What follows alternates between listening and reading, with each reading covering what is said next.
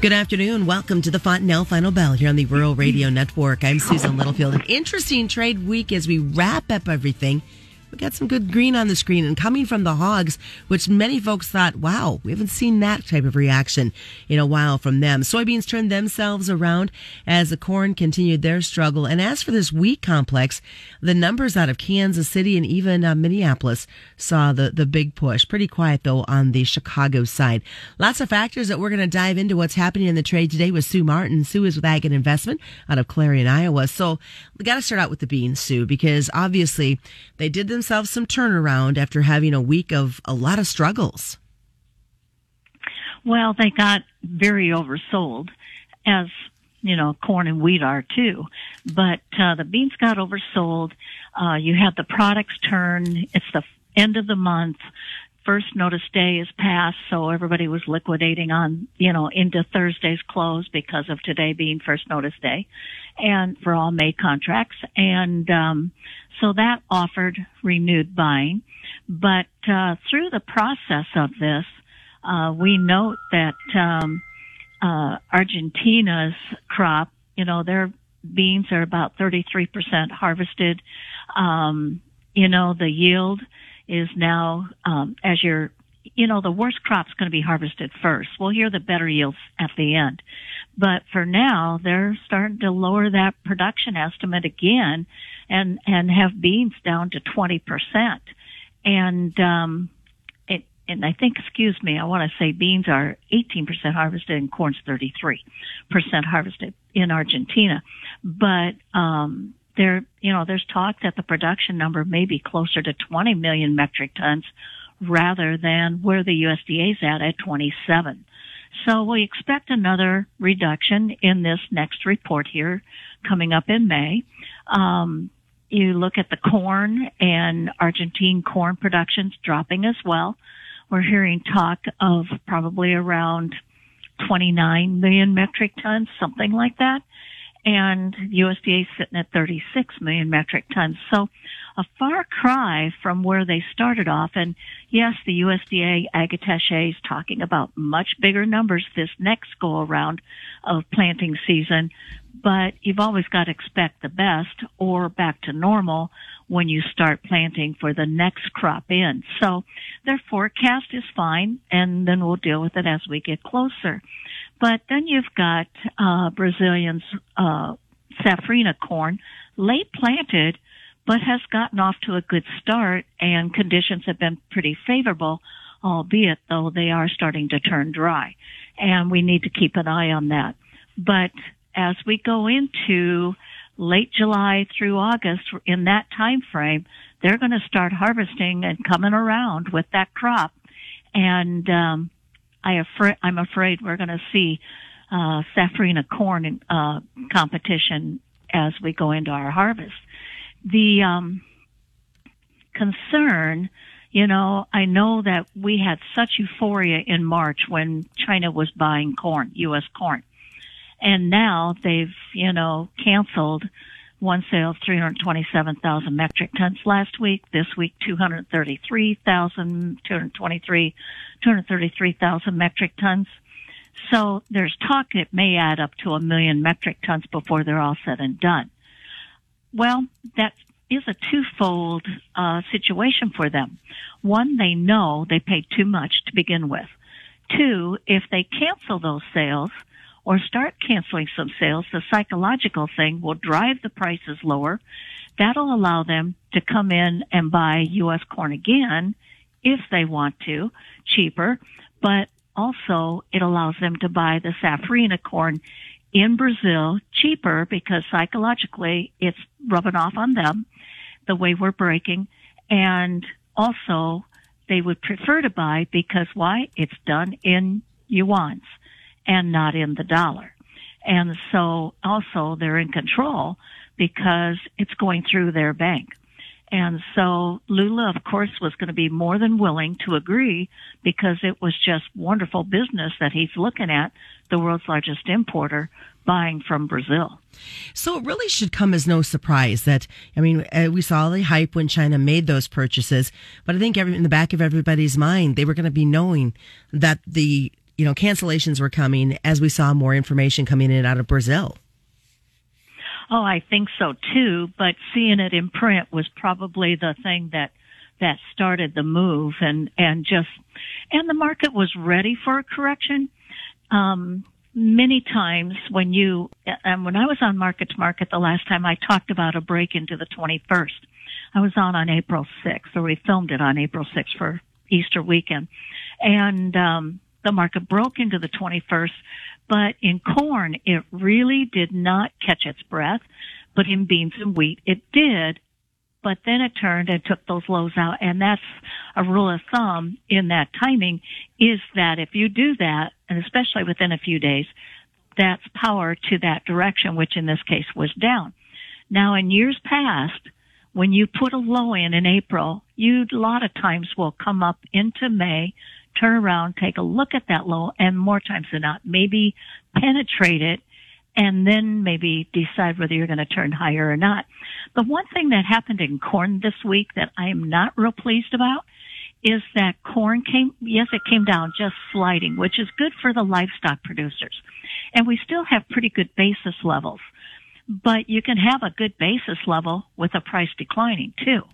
But in the meantime, we also seen July corn or saw July corn and December corn exceed the lows of last year, which was in July. And taking out last year's lows is setting this market up as a negative year. Stick around, folks. We've got a lot more as we get ready for the second half on this Friday. It is the Fontanelle Final Bell right here on the Rural Radio Network.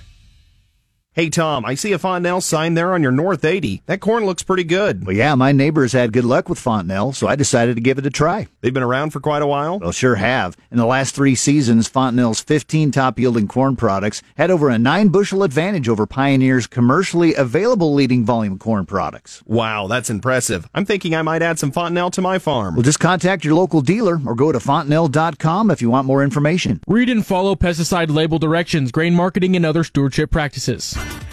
Welcome back to the Fontanelle Final Bell here on the Rural Radio Network. I'm Susan Littlefield. Continue our conversation this afternoon with Sue Martin. Sue, of course, was the Ag and Investment. And let's talk about the fact that we've gotten some decent rains in the Midwest. I mean, some are not getting as much as others, but it started in the Oklahoma, tech, uh, Kansas area and has moved northward. And, it, and it's good to see this maybe change in optimism for those in agriculture when we got that precipitation coming in.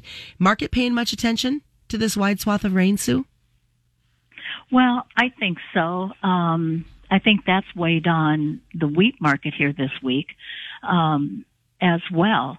But our weather sources that we use, uh, we have one we really like out of South America, and he he usually gives us a forward outlook for quite some time. And his outlook for this spring into June, actually even a little bit beyond, was calling for that we would see warmer, drier weather in through Iowa, Illinois, you know, Missouri, kind of through the heart of the Midwest, Nebraska. But we would see the, the southern plains start picking up rain. And it looks like that may be coming to fruition.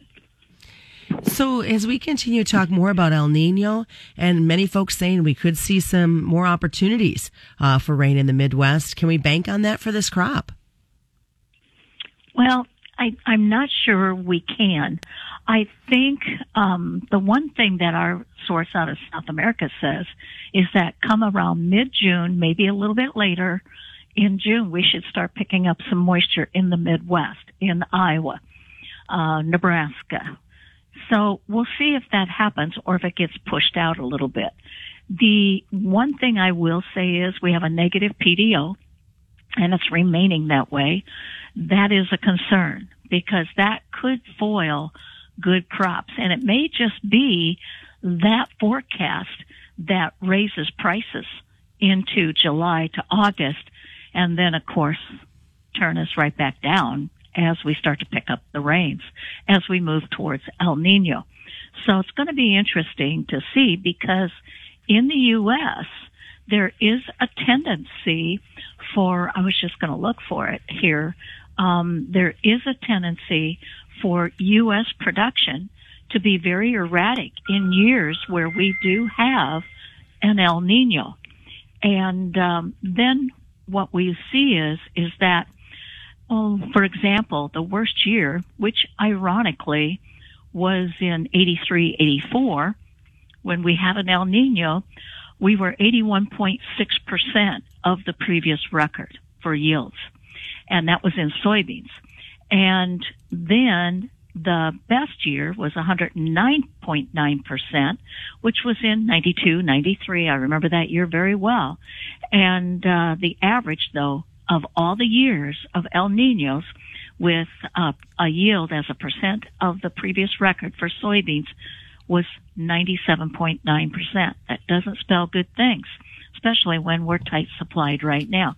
But then you've got Brazil coming on deck, and they tend to do better in an El Nino. So their worst year was 1969-70, way back. Um, they did 94.4% of a previous record. But all the other years, they were at 100 plus in uh, yield of a the previous record. And of course, they certainly look great. And that year, by the way, was uh, 1972-73. That was the great Russian grain robbery out of the U.S. Up, up. Let's talk about this hog market. Some definite highs and a turnaround in their contracts. Well, they did. They came out of here like gangbusters since last Friday or so, and um, they put a low in on the 21st. We had cycle timing on them on that day, as we did cattle, and hogs put a low in and made a big reversal, uh, probably because of unwinding of spreads between the hog and the cattle market.